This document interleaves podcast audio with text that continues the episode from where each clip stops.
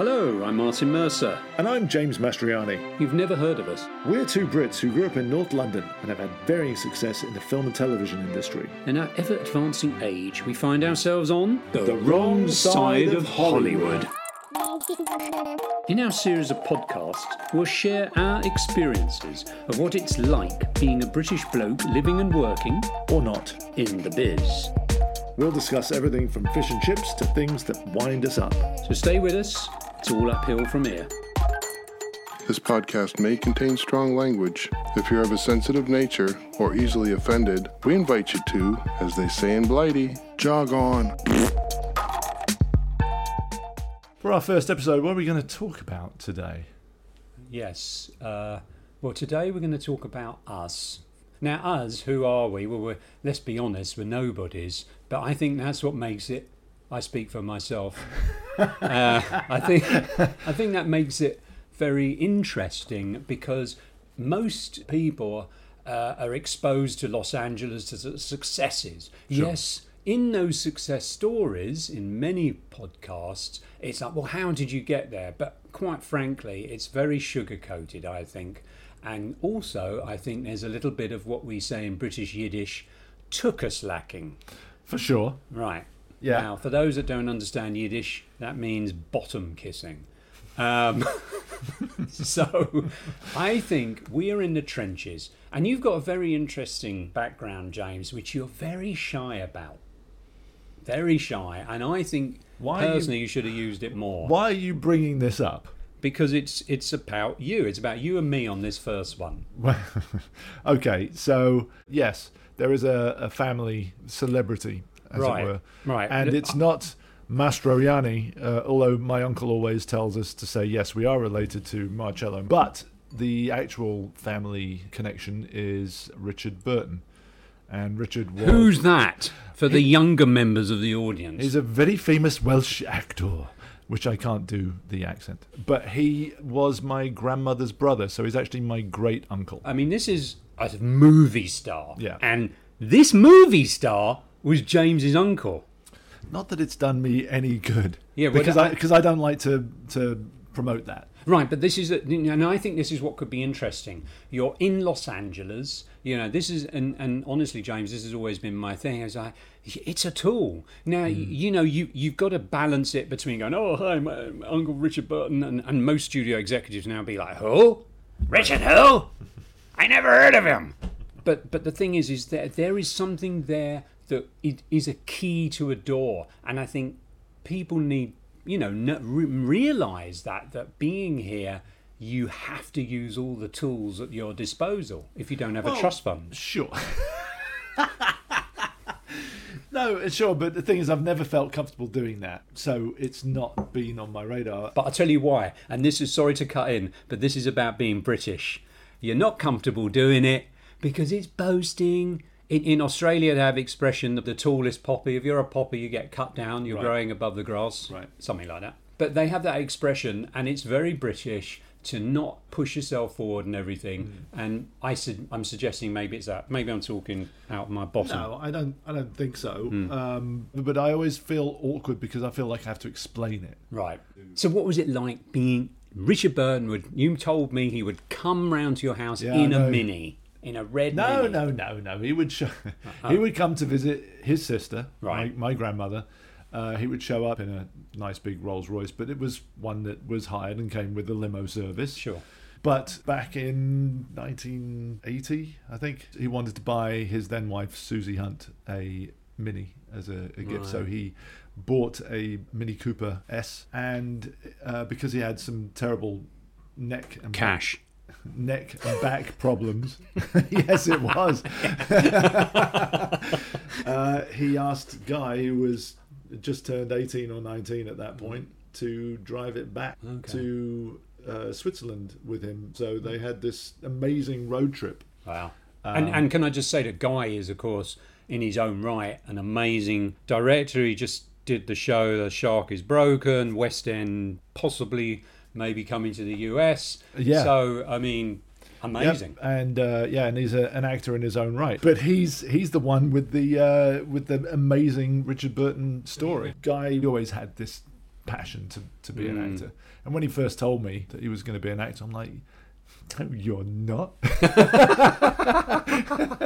No, you're not. and then he performed his first play in the back garden for friends and family who were going to help finance the play for his first London run. And it was called The Boy's Own Story by Peter Flannery, I believe. Yeah. And me and a few other people, Derek and Richard and Annabelle, we Mm. videoed it. And there was a wonderful poster, I might add, I saw was designed for it, and I thought, my Christ, who was Yeah. that? Who did that? I, I- some some hack called Uh, Martin Mercer. oh, yeah, Yeah. as you Uh, were. no, and it was brilliant, and it was. I remember that. Yeah, that's right. And I'm uh, counting on it for my pension diet. yes. it was amazing, and I was quite frankly, I was blown away, and I was like, okay, well, my brother has some serious acting chops. thought you're going to say some severe acne, but um, but now, so this obviously, so you're surrounded with all this stuff. You had a very musical uncle. You Oh, yeah. had, you um, Well, my father was a musician. He was a violinist and a pianist. My father, by the way, was from New York. Um, so he was Italian. he was no, he he was, was Itali- It- he was first generation American with Right. Italian parents. Okay. And he met my mother when my mother was working at the studios here. They ended up moving back to England. I was born in England, as was my brother Guy and my sister Celia, and so I was brought up in England Hmm. uh, and very musical. Dad has w- was one of the founding members of the Los Angeles Chamber Orchestra. Um, he was very active in the music scene in New York, uh, and my mother was um, was a singer uh, from Wales, as was her sister, my aunt Rhiannon, who was an opera singer. Hmm. Rhiannon married Brian, who was a professor of music at King's College, London, before becoming professor of music at Oxford.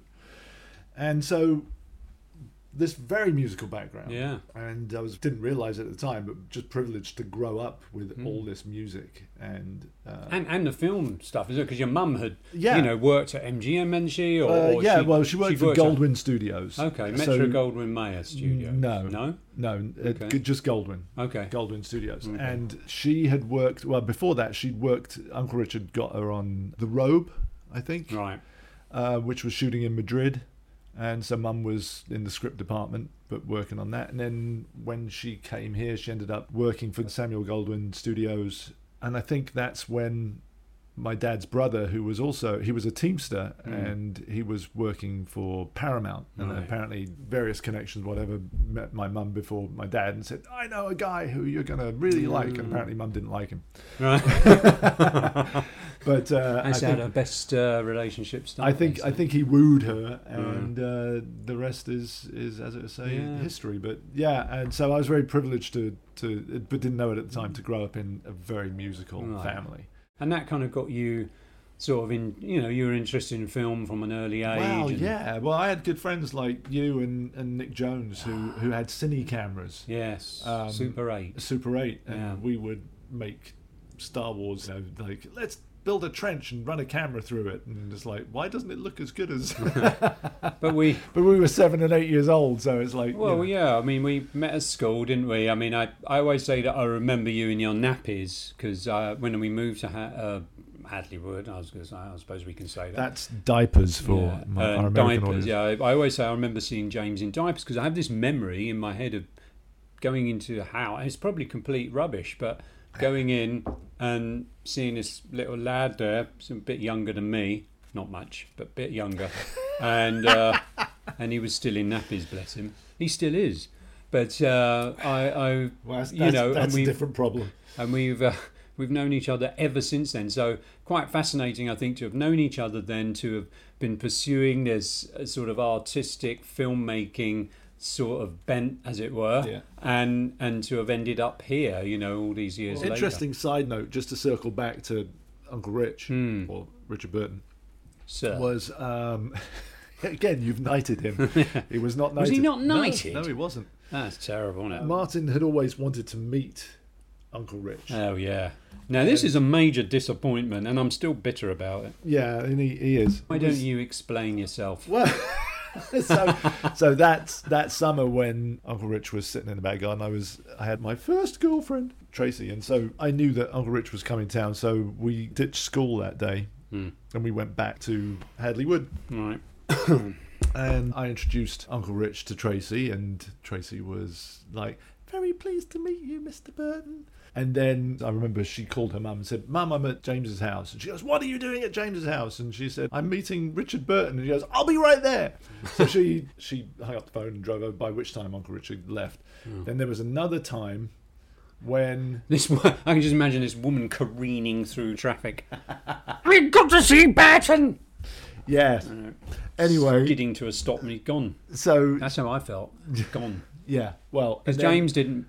Basically, Well, then my, my neighbour me, across the street, Jai, Oh, he yes. came over one day and just so happened Uncle Rich was there. oh jeez. So he's like, "Oh, can I meet him? Can I meet him?" I was like, uh, Oh, "Let me ask him. Let me ask him." And so I go, and of course, Uncle Rich was always very Yeah.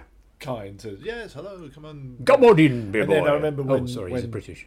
Yeah, we, we said hello, and Jai was absolutely thrilled. And then he turned away and he goes, "Oh my God, my fly was undone the whole time."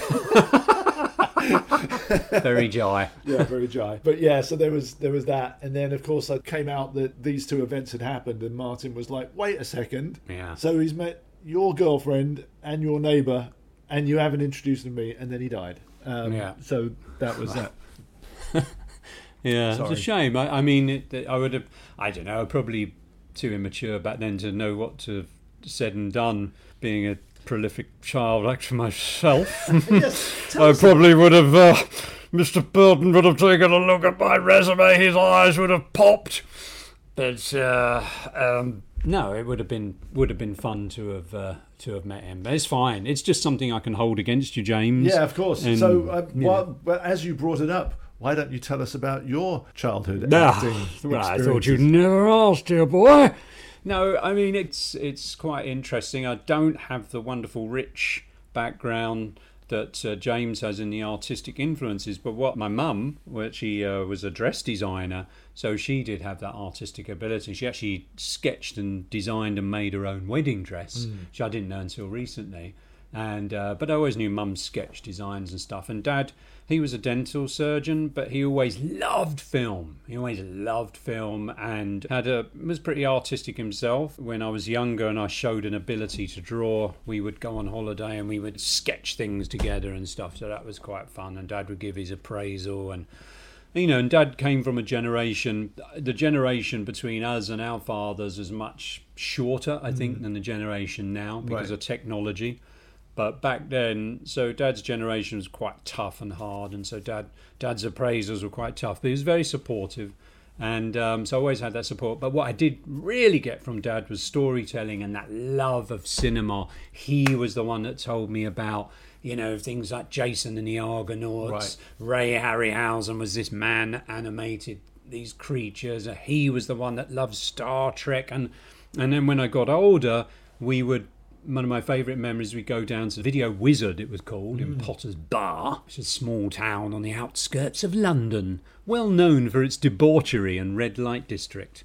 And uh, basically, we, we would we would go into the video shop, get these videos, and Dad was great. We would get all what they called the video nasties. Right. Zombie. Yeah. You know, we will eat you. Uh, I spit on your grave. yeah, I, yeah, which I actually didn't see that one, but Stella Stella Star Crash, that dreadful Italian sort of Star Wars rip-off. That's just so fantastic because it's just, you've never seen that. And it's got Caroline Munro in it, who is this British pin-up. She was in James Bond. Oh. Uh, she was in The Spy Who Loved Me. All right. Uh, she played a helicopter pilot. Yes. Yes. So anyway, so you know, through Dad's influence, you know, I was really interested in film, and the first film I saw, at the Odeon, now called the Everyman in Barnet, another small town on the outskirts of London, famous actually for its appearance in Oliver Twist, because it's the first town that Oliver actually seeks shelter in the book. And so I went to the cinema with my parents, and that was back in the day when people smoked at cinemas. So you got these smoky projector beams. You'd Yeah. see the usherettes with their little tubs of ice cream. There would be the adverts, Pearl and Dean, ba ba ba ba ba ba. And uh, the first film was Island on Top of the World with Donald Sinden. Do you remember Donald Of course. And he played this explorer, and the airship was called the Hyperion. And I loved airships, and it was all about discovering this island at the top of the world that was still had Vikings in there. And the, the matte work was done by the gentleman whose name I've forgotten, but he was a very famous British matte artist who moved to America and he worked at Disney. Peter Ellenshaw, I believe his name was. Yep. And um, and he actually was a student of an artist called Pop Day. Who did the original matte paintings we were discussing the other day, James, for uh, the Black Oh, yeah, yeah, the Narcissus? Black Narcissus. Black Yeah, Narcissus, yeah, yeah. So Pop Day was the artist, and Peter Ellenshaw was a student of him. So yeah, I saw that film, and I was like, oh, I want to do that. I want to do that. I want to do special effects. And then I just learned everything I could. There was a magazine called Look In magazine. And sometimes there were programs on TV like Clapperboard by Yep. Chris Kelly Yep. that would show you. Now, we've got to remember, this is back in the day, you didn't have DVDs. You actually didn't have videos That's where, when Chris Kelly was doing Clapperboard. That's correct, yeah. You know, so you had you didn't had you had very small information, didn't Right. you? But you, your dad was also very cool about buying sort of like eight millimeter Yes, He- prints of Right, that was the first Yeah. home entertainment. So you had you- Jaws and Close Encounters. and Yeah, but like they were that, in right? sections. Yeah. They were in sections. You see, so and and he had even got bless him, he got Texas Chainsaw Massacre, and of course I remember and, and that seared into my, you know, even teenager because it, was- it was a pretty young teenager, mature Right. wise, so that just seared into my brain. And Yeah. but you had bits of Alien, bits of Star Wars. So yeah, I had all that kind of stuff, and and so I read up as much as I could, and and then when I went to Southgate School, miraculously I met up with a friend. His name was James Gibbs, and his father was George Gibbs, who happened to be a special effects supervisor. And the only re- way I realised this was on our drama lesson. I can still remember this drama lesson, and we were all round in the lower school, sitting in this circle, and we all had to do this sort of little performance. And James does his performance, and the next thing I know, I see a hand rolling across the floor, and I'm like, with blood on it. I'm like, what? And it's James had brought this rubber hand, and of course, it wasn't just one of these rubbish joke ones. It was a professional hand from one of his dad's moulded, movies, yeah. and I was like, where? And then he had a brick. He brought his rubber brick out, and and that's how I learned that his dad was George Gibbs, special effects supervisor, who'd worked on The Omen, Yeah. who'd worked on. Um, he was working for John Richardson on that film, and he he basically done tons of movies and uh, Flash Gordon and Indiana Jones and the Temple of Doom, and uh, so it was really well known. So I was like, oh my god, you know, and in my little brain, I got to be honest with you, I was like, I really want to get to know this guy, Yeah. and and I did. I made sure that I really got to know him, and I And showed him my work. The first movie he brought you in on was uh, Labyrinth, and that was I was about to go to art college, but I didn't. You know, I, I was so focused, and and this is interesting because sometimes I think, you know, I, I look back and I criticize myself and think, well, I was so focused on doing special effects. What if I had gone to art college? You know, would have I have been more successful now? Would I have been? Do you know what I mean? Because I remember with my mum, I was talking about. Mum was like, "Oh, you should, you know, Denham Film School." Because I, like you, I made Super Eight films, and that's how we Yeah. we would do our Super 8 films together. Mine were, yours are actually much more put together. Mine were more like I would do gore effects. or, so. Well, you know, that's just the way I, I see it. Yeah. I mean, it's just. Uh, I just wanted to do special effects so I'd blow stuff up. right, but you still Have a more. story around it, but it was about the special effect rather than the story. yeah, I mean, we were both into that. Like George, one day he'd bring down these little gifts for me. Like Right. he brought the, and I wish I'd kept them, but did I? No, because I that would be my pension now. yeah. That would be my pension. Back then, I wasn't thinking about my pension.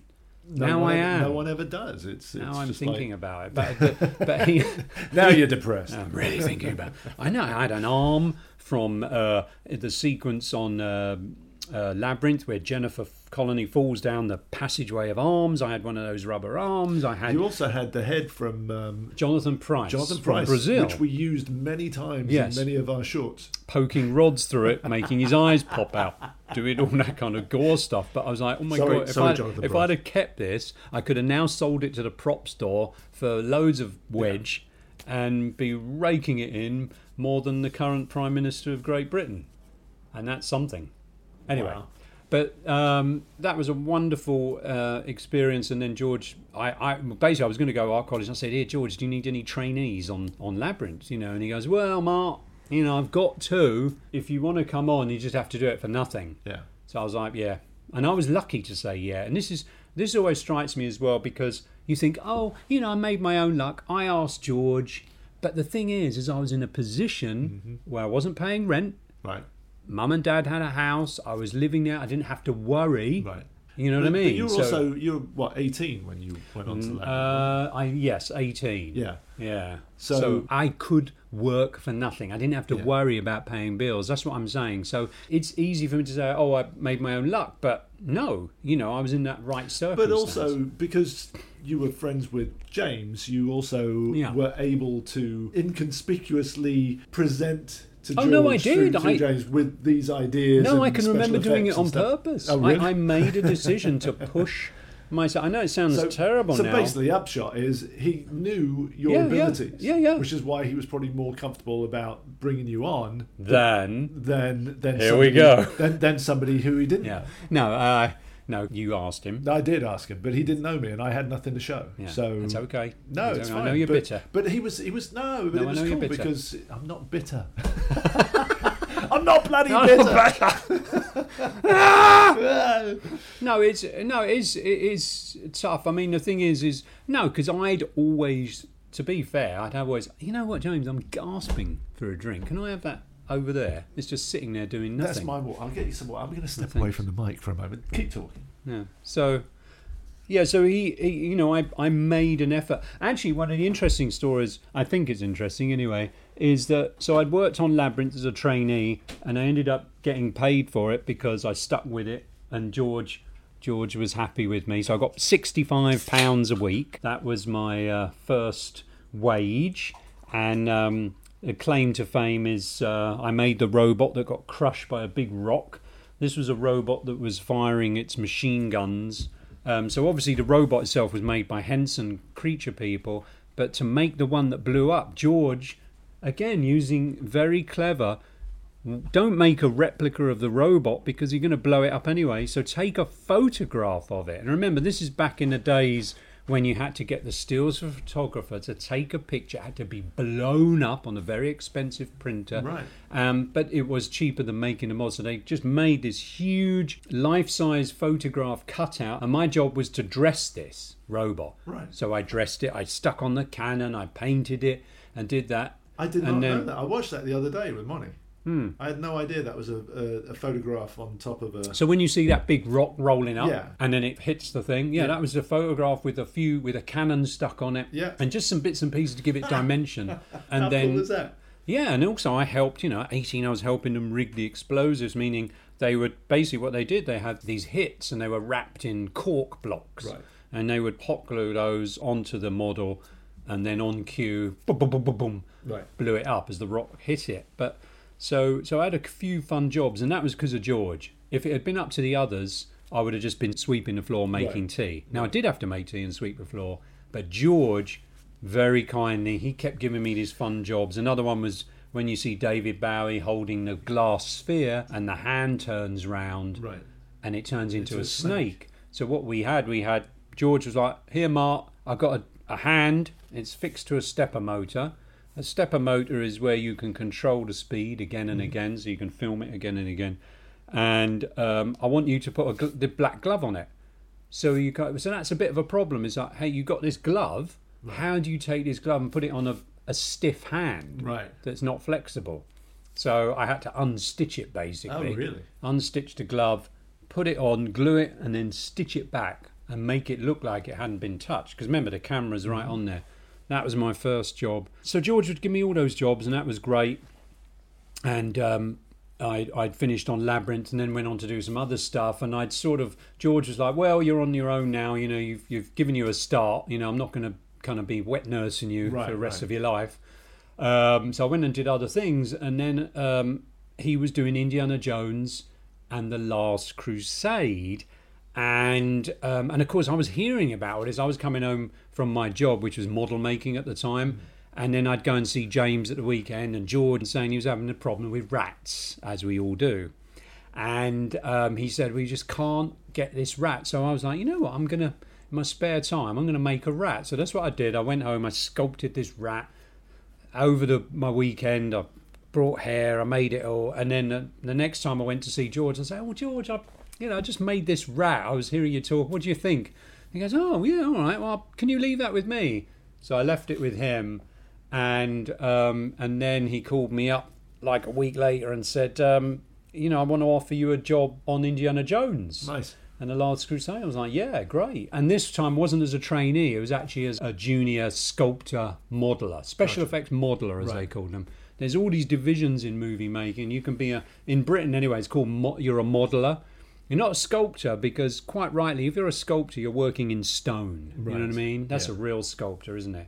Uh, but modeling is where you're taking clay and you're fashioning things to be used in the cinema, whether Mm. it be, you know, if you think about Harry Potter, the stone ornaments and stuff, Right. that's all sculpted or modelled in clay or Right. moulded in fiberglass or polystyrene, styrofoam.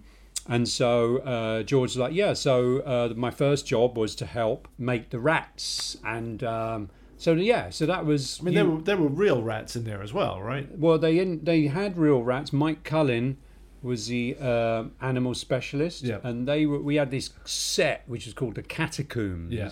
and that was filled with water on Elstree. It was the sunken set, Yeah. the tank set at Elstree. I think Moby Dick had been shot in Sure. that tank. I'm not sure.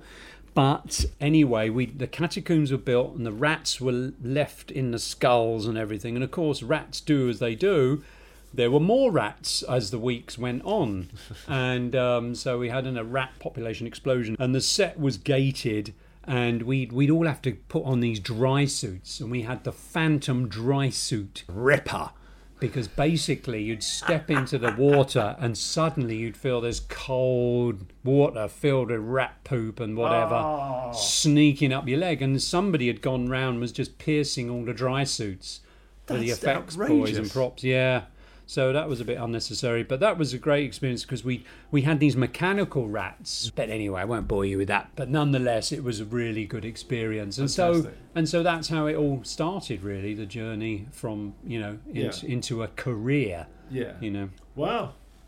it's kind of basically our history really In a nutshell. nutshell oh Ron and I know each other very well. We can Uh, finish each other's. Sentences Yes. Yes. Yes. Yeah, so I, I've got some friends who would be good to see their opinions as well. And they're all people working in the trenches. It's it's like you know we've had a career, had a taste. I, you know, I was in Clive Barker's house. I mean, here's a man. First of all, he's self-made. and I always admired that. He came from Liverpool, ended up living in Hollywood. He's a world-renowned writer, obviously. You know, Hellraiser, the remake has just been released. Mm-hmm. He finally owns the rights to that again because he initially had to give them up to direct the first Hellraiser. Right. But um, but that, there are other stories to tell. But what I'm trying to say is, I and James, we've had this sniff. You know, I've been in Clive's houses, and it's like, oh my God, you're overlooking Beverly Hills. You can see the whole of Los Angeles. It's like, ah, it's amazing. It's oh, this must be fantastic. And then, of course, we come back to North Hollywood, and and there you go, we the view from the trenches. There you go. Absolutely. Uh, well, cool. I think we could wrap this one up. Yes. send it to Pete, our man in the chair, who's going to make us sound good. Yeah. With any luck. Please, Pete. Thanks. All right. This is James and Martin signing off. so Oh long, God, so long, everyone. CB. CB. Remember when you got a CB, James? God. Uh, so long, everyone. Before we go, we bring you our Fact check! Fact check! Fact check! Fact check segment here with the benefit of hindsight, and editing. we can own up to our mistakes. Uh, James, it wasn't the Los Angeles Chamber Orchestra your father founded, it was the National Opera Foundation of Los Angeles. It wasn't the National Opera Foundation of Los Angeles, though, Mark. It was the Opera Foundation of Los Angeles. Oh, yeah. Oops. And Martin, it, it wasn't the Denham Film School your mum was talking about. It was Beaconsfield National Film and Television School. Oh, well, it wasn't the robe your mum worked on, James. It was Alexander the Great. Ah, yes, thank you for that. And also, you referred to the Henson Creature People. It's Henson's Creature Shop. I know that, but they're creature people. Moving on. So bloody picky. See you next week. Bye.